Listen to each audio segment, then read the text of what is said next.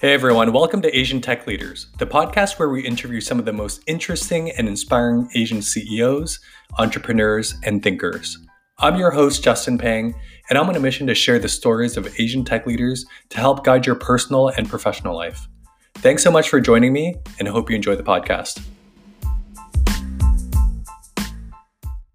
Kane Ma is a co founder and CTO at Camo Digital Solutions, a full service digital agency for startups.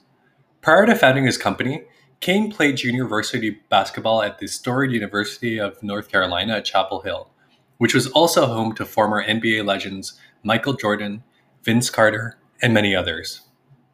After playing professional basketball in Asia for two years, Kane started Camo Digital Solutions with his friend and former teammate Kanayo Obirapu. Kane received his Bachelor of Computer Science in Economics at UNC and was recently profiled in the Wall Street Journal sharing his experience with anti Asian hate crimes. In this episode, you'll learn more about how Kane's lesson from basketball helped him as an entrepreneur, how Kane balanced time between playing basketball and more traditional Asian priorities growing up of doing academics and playing piano and violin. And you'll also hear Kane's story from being cut from his basketball high school team and how that fueled him to play basketball at a higher level. Hope you enjoy this episode and let's get started.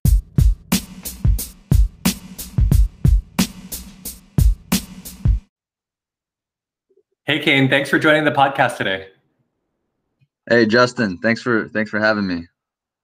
Really excited for our conversation, um, and thought we would start, you know, not about your upbringing or your um, current role as a CTO, but with your background as a basketball player. So, could you share with folks um, a little bit more about how basketball was uh, part of your life um, at least when you're in college?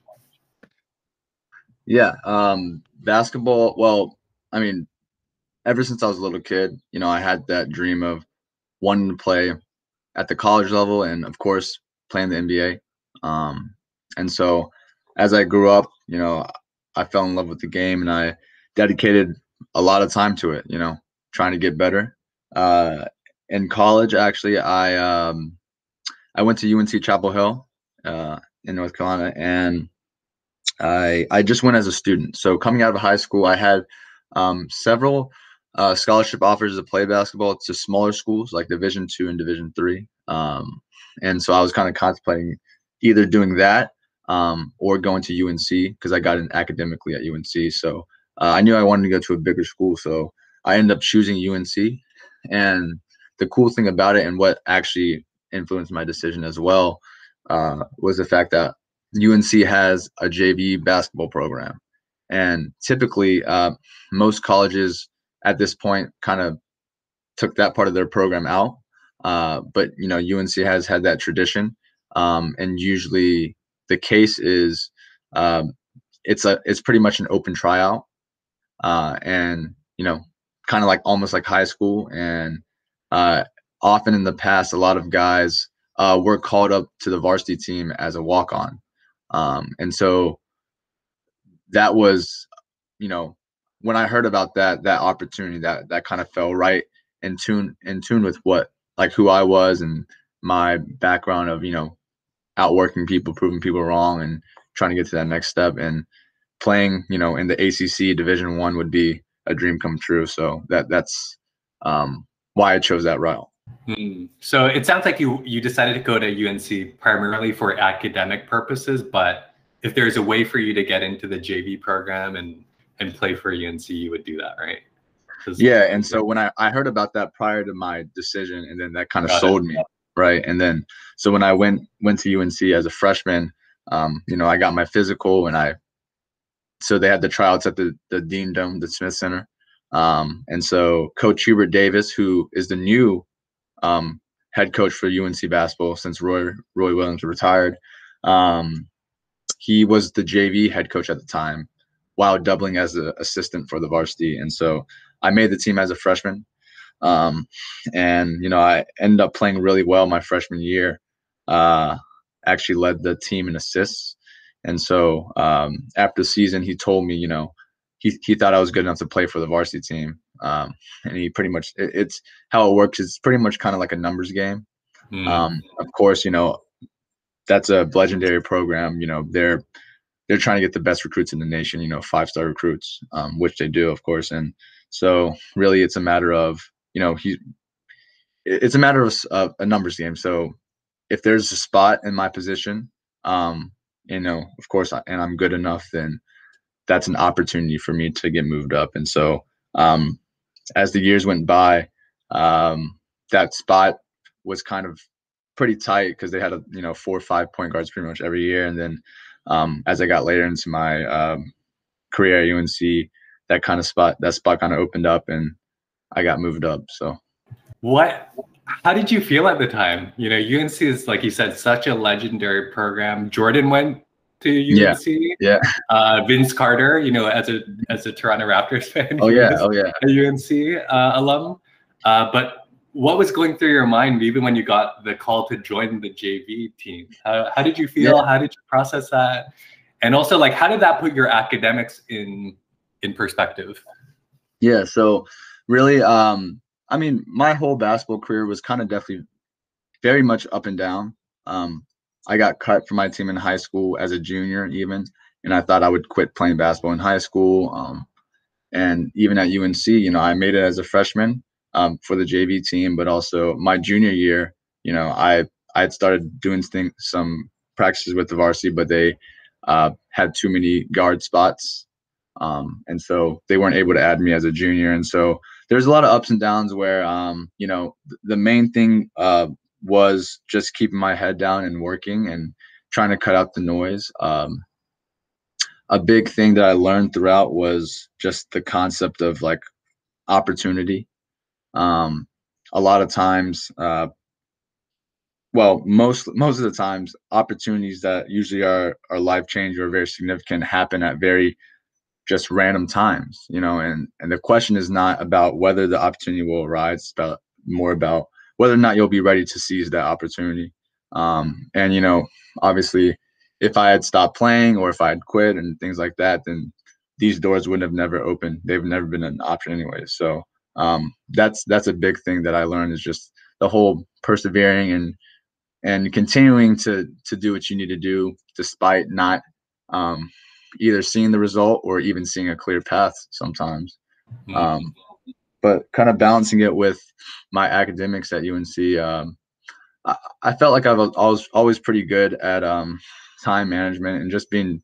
I mean, I'm very big on productivity, you know, so I, I always want to maximize um, just my my output based on what I put in, of course. So, um, I I mean, every everyone's busy in college, you know. Every, you know, you can make your your day as busy as you want, really. Um, but I, I think so. I studied computer science and economics, and those are two things I, I definitely enjoyed. So that didn't make it seem, um, you know, taxing on me day to day. Um, and also, I love playing basketball, so um, it it wasn't you know as like work, you know. Yeah. I didn't see quite as work. And in college, how many hours a week roughly are you practicing or like studying film or playing versus like how much time you're spending in academics and other parts yeah. of a typical um, college life? Yeah, so when when I when I joined the varsity team, it was it's pretty much like a full time job, you know. Um, and so just what you're required required to do, um, you know, usually I would after my classes, I would get to the gym around 1 or 1:30 p.m. Um, we would have a pre pre practice lift for about 45 minutes to an hour, um, and then you know you would get your um, pre practice like recovery or uh, treatment beforehand, all the stretching and get taped up. Um, then you would take a little bit of time to, to do your warm up, shoot around for about 30 minutes, and also um, something that Coach Williams did was every day they he passed out a practice plan and basically it was a plan that showed pretty much a, a minute breakdown every minute of the practice of the three hour practice so um, there was you know thought he called them thoughts of the day so mm. there's an overall thought of the day an offensive emphasis and a defensive emphasis and you know sometimes they're like you know quotes from you know um, like wise quotes or there's and then the offensive and defensive are more like concepts that we want to focus on for the day.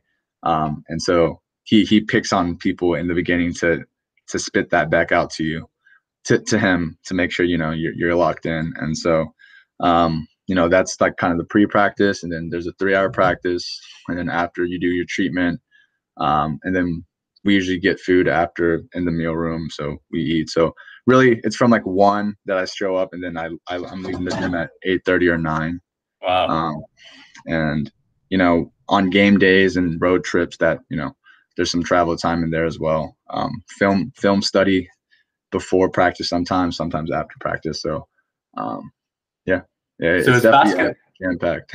And is that so was basketball like your number one priority and like academics you're just like squeeze that in in whatever time you have and obviously try um, to maximize your grades? Like how, how do you balance it how did you balance it too i i tried to i i mean yeah balancing it was some days it got tough um but i never tried to you know push my academics to the side at all. Mm-hmm. just because i know you know in the grand scheme of things uh while basketball is my passion and i may be able to play after i graduate you know my mind is where i'll make the most impact um, so uh, it, it was, I, I just, you know, you just gotta, whether it's less sleep or, you know, less socializing, you know, less going to parties or whatever the case is in college, you know, you, you know, you just need to find the time to lock in and, and really focus. And, you know, if you do that, then, um, and you do it, you know, in a smart way instead of, you know, always like pedal to the metal type, mm-hmm. um, then you'll be able to find balance and not overwhelm yourself. That's great. And um, sounds like, you know, probably a lot of these habits were developed when you were younger. Could you share a little bit more about um, number one, what were your curiosities when you were young? It sounds like, you know, basketball is pretty uh, a keen interest, but if there's anything else, um, that'd be great to hear. And then number two, um, if you could share a little bit more about the influence that your parents had in terms of what you decided to do uh, both at college and even after? Yeah, so you know, my parents uh, were immigrants from China. Um, my dad uh, went to school at George Mason, um, and and he's in tech now too. But um, you know, growing up, I had a lot of respect for you know the life they were able to provide for me. Um, it was very obvious that they wanted the best for me, um, and they did a lot to to do so. Um, and you know, they they they had high expectations for me as well. Um, I think many other um, Asian Americans can relate to having to do um, extra math problems or extra readings, and also you know play instruments. So I, I played piano and violin growing up.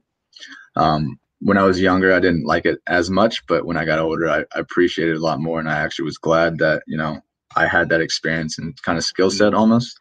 Um, so you know there there was a there was kind of a high expectation and i definitely wanted to make my parents proud because that that that's what meant the most to me uh, especially growing up um, but at the same time you know they let me um, be a kid of course and also you know if i wanted to do something they didn't stop me from doing it they always let me you know at least entertain it unless it was obvious it was not a good thing you know but something like basketball like my dad put me in in a rec league when i was five just probably just so I can, I don't know, burn off energy, play, play sports. Yeah, burn yeah. off energy. And um, I mean, I was pretty bad at. I think everybody's bad at when they're five years old, but uh, growing as I got older, you know, the friends that I made, they all played basketball as well, and so um, I grew a love for the game through just playing with my friends and you know seeing the the glamour on TV and all that. So um, yeah, very cool. And um, and then your decision to actually, you know, go to UNC with a, you know, a, kind of a double focus with academics and athletics. Your parents were pretty supportive of that. Like, or is that were you all on the same page?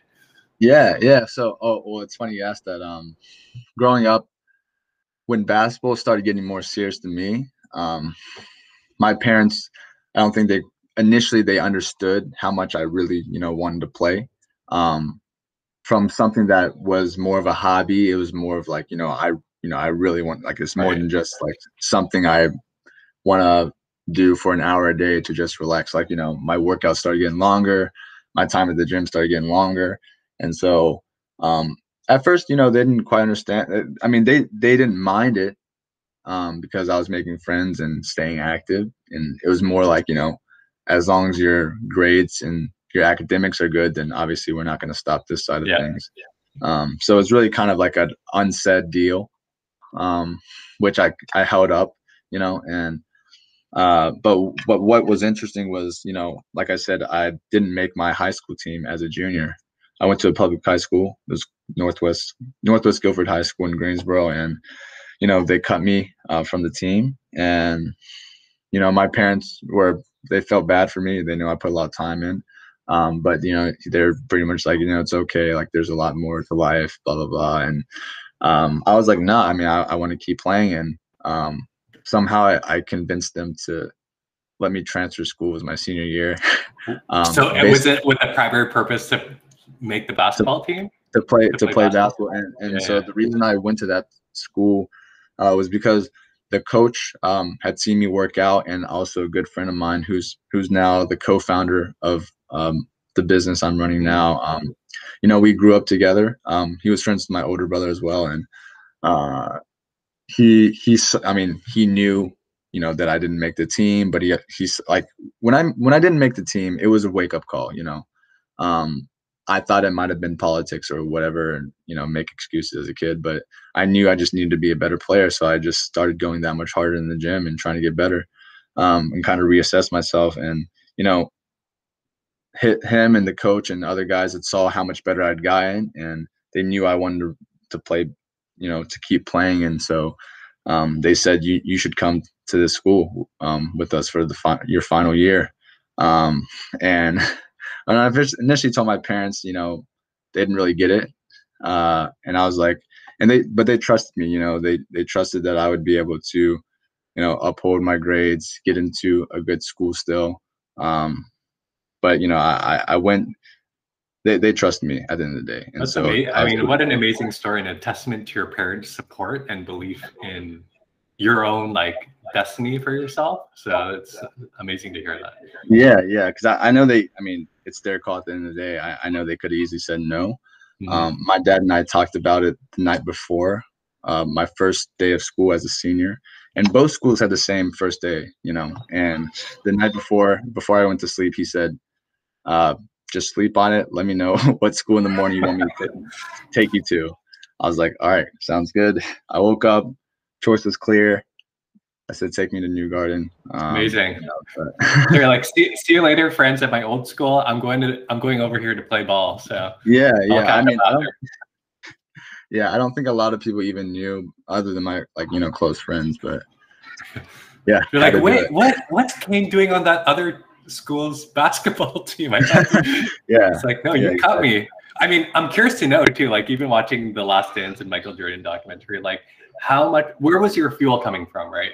Was it about just like you know setting standards for yourself and like wanting to like prove something to yourself? Was it about competition, like Jordan was? Right? He just loved beating his older siblings and like that translating to basketball or was it really just for like the love of the game you just loved playing you wanted a, a platform to play or maybe as a combination of all those things was there like one one true compass for you in like your um, pursuit of basketball yeah yeah so it was it was a combination of all those honestly. Um and so and you know facing adversity you know you want to over overcome and get you know you you want to prove people wrong you want to work harder you want to prove it to yourself you know so because so that's when you know when things didn't go well you have to ask like a lot of times if you don't actually love it like it kind of goes hand in hand so if you don't actually love it you know if there's adversity you're just like ah well whatever you know it's cool um, but if you really want to do something you're going to overcome adversity if that's what you really want to do um, and I, and also it's just the the kind of the relationships that I built through basketball, the people I met, the place I was able to go are are invaluable as well, you know. Um, and I I met some of my closest friends playing the game, and and so I think that that bond with others, that connection with others on the court, um, you know, grew my passion for it. Uh, and but really, you know, as as a high schooler, you know, you want to prove people wrong. Um, so that's what drove me initially. yeah. I mean, it's a strong motivator, right? So, yeah, and I, have definitely felt that as well. So, uh, thanks for sharing that. Um, then, wanted to you know quickly touch on your time as a professional athlete. So, you played for the Macau Black Bears, uh, which is part of the you know ASEAN Basketball League. Tell tell folks more about that experience. Um, how is it like just being a pro? Right, this is probably something you've dreamed of.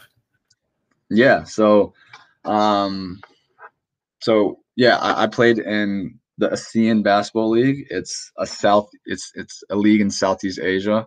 It's a regional league, um, and so I was able. There's teams from like ten different countries in Southeast Asia, so you're doing a lot of traveling and really seeing the world. So that that part's really cool.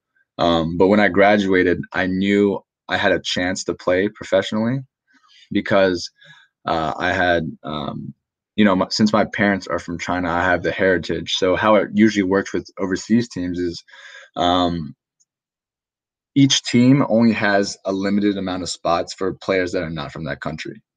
Um, so typically, you know, we have the NBA here. This is the best league in the world. Um, outside of that, you know, there's a lot of players who extremely good, just right below the NBA level. You know, so they go to the G League or they go to Europe, overseas. So, you know, there's a variety of levels overseas, and um, typically most of these they call them literally imports. So there's two or three spots usually on a team for imports, sometimes four, um, and those players are usually you know American players, um, and the rest are called local guys, and you know they're players from that country. So I would fall into the latter in this case, and you know that makes my market way bigger because I'm not competing against you know still a, a division one player who averaged 17 points a game who yeah. you know is an import like i don't have to compete against the the best um so you know i knew that made it possible um actually after graduating i visited china with my dad for a couple weeks um to just kind of like graduation gifts see family travel and then while i was there i started reaching out to anybody and everybody um and i actually was i got a response from a um a gm Oh, well, he worked with a CBA team. So the CBA is kind of like the NBA version of, or the Ch- China's version of NBA. So um, while I was there, you know, he invited me for a week to come work out with them. Um, so that was in Guangzhou, which is South China. Uh, and so uh, the week went pretty well. Um, and there was another coach there that was a GM um, of the team I ended up playing for with the Macau Black Bears. Uh, and so I uh, he really liked my game. He said stay in touch. You know, the main thing was uh, was he wanted to make sure I would be eligible. Um, and so that summer was pretty. Uh, you know, I was just working out every day. I wasn't sure if I would have that opportunity. Um, but you know, in in August, he he sent me a contract. Um, after I got cleared and everything, he sent me a contract, and I was I was in China in September. So that's kind of the the story before I got overseas. Um, I also well, one other thing is I, I actually also accepted a job at Fidelity Investments as an engineer um, during the school year. Um, so I I told them I couldn't come, and they were very understanding. So you know they they knew it was a unique opportunity. Uh, and so when I was there, you know, the main difference was that uh, the kind of the kind of the perception. Well, I, I think biggest thing for me was mentally the perception of it now being my job instead of you know i'm you know i played mm-hmm. basketball in college like that's that's a big difference yeah, um yeah. at least mentally it can be uh and the dynamic is also different because in college it's a very much you know family environment. You know you guys are all brothers and all you know you guys go to class together you work out together you you know eat together all that kind of stuff right? So uh, it's a very family style environment. Um, overseas in pro world it's a little bit more cutthroat you know?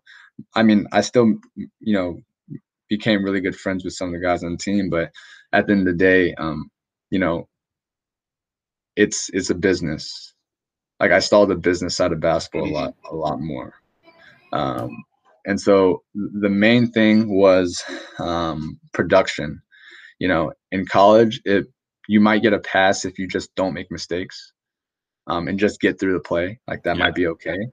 but in the pros, it's if you don't make the best play on that play, then you didn't make the best play. You know, it's not about like mm-hmm. not making a mistake. It's about you need to produce. And so if someone's more effective in doing that, then you're going to go with, with him uh, than you. So it's, it's, you know, mentally for me, I think I put a lot more pressure on myself to produce and perform. Um, even though, I mean, it didn't make me a better player to put more pressure on myself, but um, that was the nature of it. And the game was a little different too, you know, longer three point lines, shorter shot clocks, okay. different style of play. You know, um, there's a lot more ball screens, you know, that is, um, rather than um, at UNC, it was more, it was spread out, two two big guys under the basket. So it's a different style of play as well. So it was, you know, learning curve across all fronts. Um, so, but yeah, I mean, nonetheless, it was a great experience.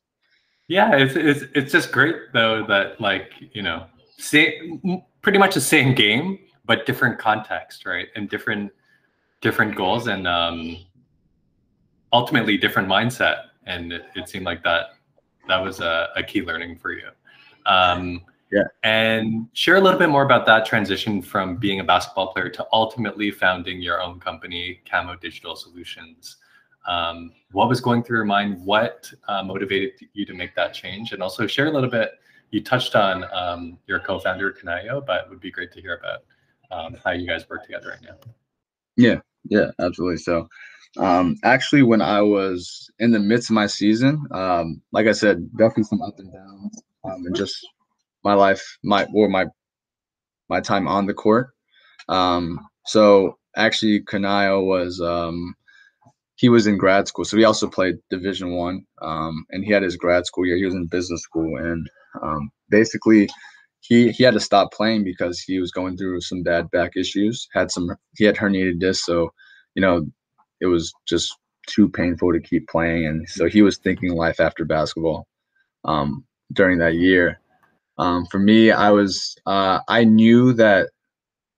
I mean, I didn't know how long my playing career would be, but I knew my career outside of basketball was going to be much longer. Um, and so, you know, I grew up, um, you know, another another big passion of mine just outside of basketball was just tech. Like I, I played games a lot as a kid, and I was just always very good with tech. Um, and and in high school, was, like end of high school, was when I started getting into coding a little bit.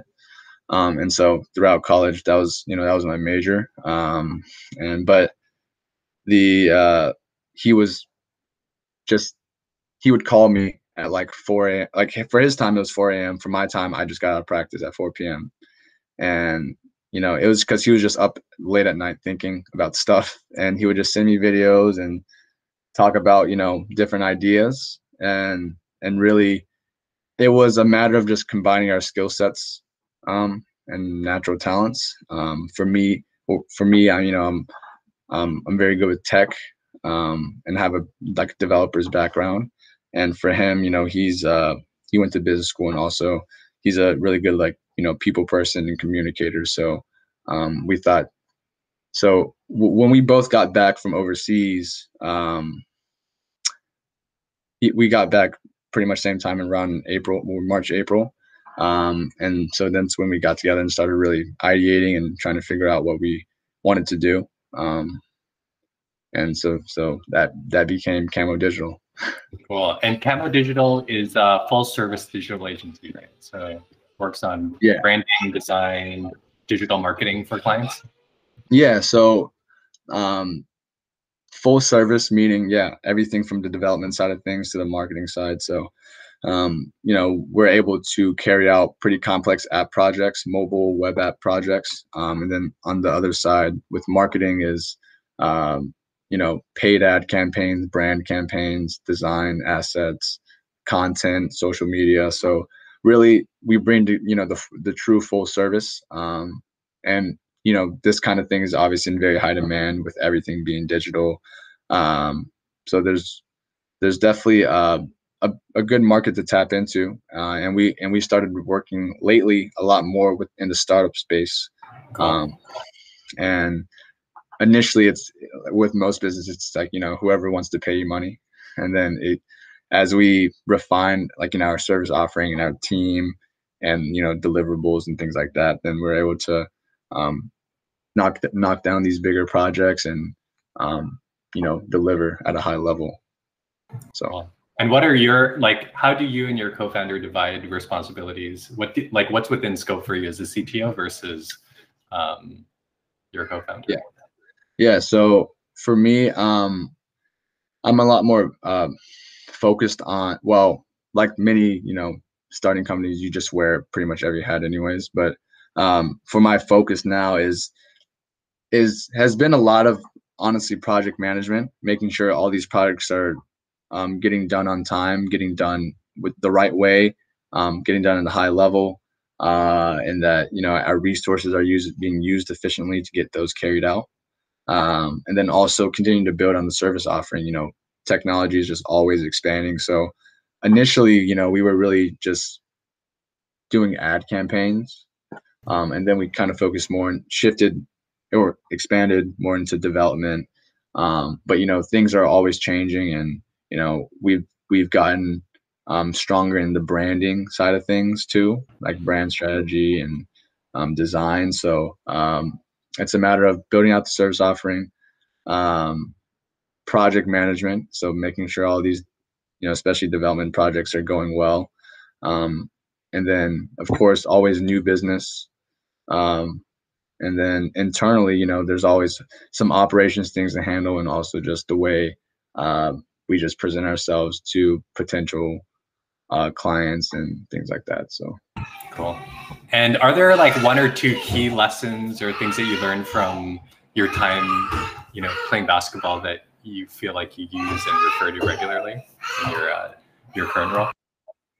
Yeah, I actually, well, Kanao and I talk about it all the time because we it's kind of what we know best is like we just know basketball yeah. at a very high level um, and so we really like relate everything to basketball because it's so applicable, I think, to business and, and life in general. Um, you know, one of the big things in basketball is, you know, you need to put your time in every day. You need to make, you need to do what you need to do every day to, to, to keep, continue to get better. Um, and as a business person or, or entrepreneur, you know, you have to always be learning, um, seeking opportunities and trying to improve yourself. Um, so that's the and and typically when nobody's watching and nobody's paying you, you know. Right. so right. you have to, like those two key things are present. We're present throughout my basketball career, where you know you're in an open gym, you're trying to figure out ways to get better, trying to figure out ways to ha- get see, you know seek opportunities, and nobody's watching.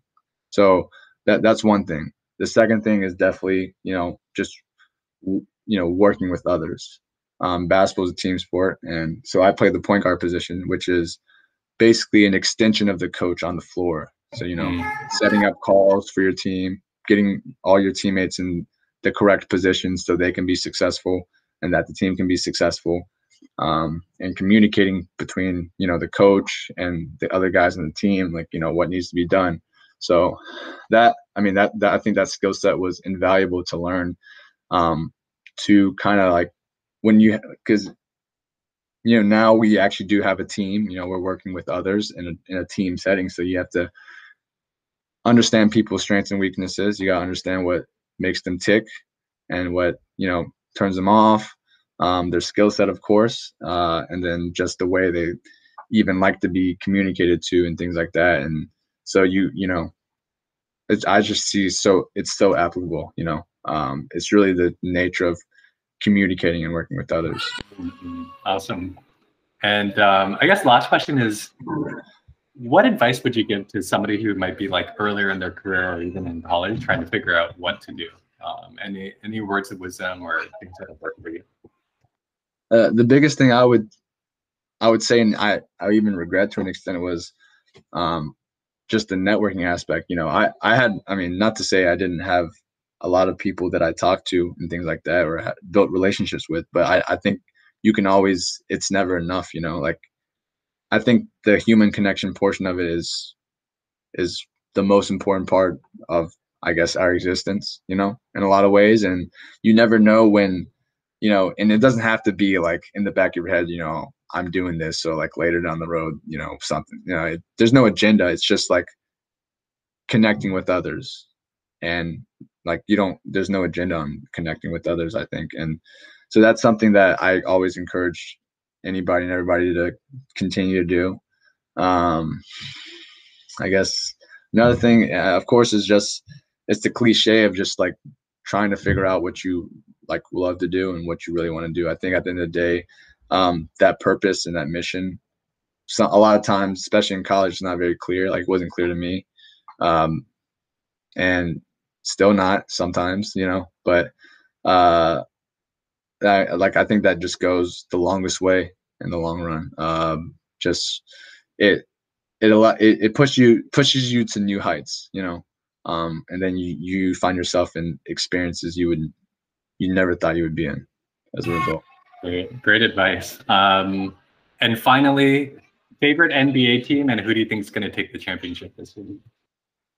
Ah, good question. Um, favorite NBA team. When I grew up, I loved watching the Spurs, uh, the classic team with Tim Duncan, Manu yeah. Tony Parker. Just the way that and Gregg Popovich. Um, you know, the way they played was just so pure. You you could tell they really enjoyed playing with each other. Um, and they were very good also. and so I my because my mom loved Tim Duncan too, so I kind of just was a bandwagon. Yeah.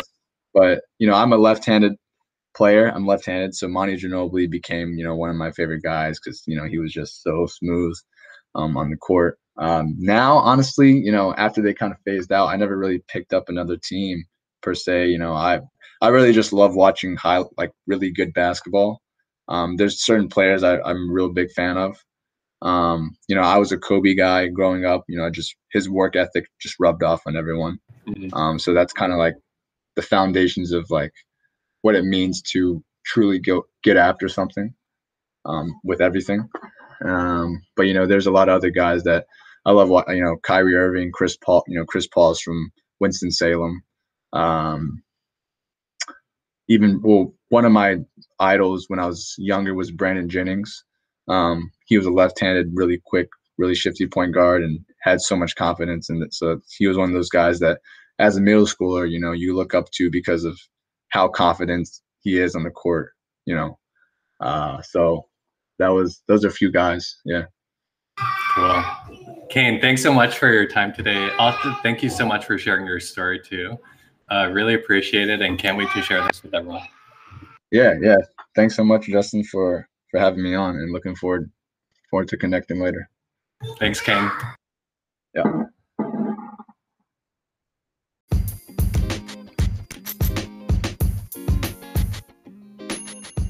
Hey everyone, thanks so much for listening to this episode of Asian Tech Leaders. If you enjoyed the podcast, please share it with your family and friends, leave me a review on iTunes, or drop me a note on our website, asiantechleaders.com.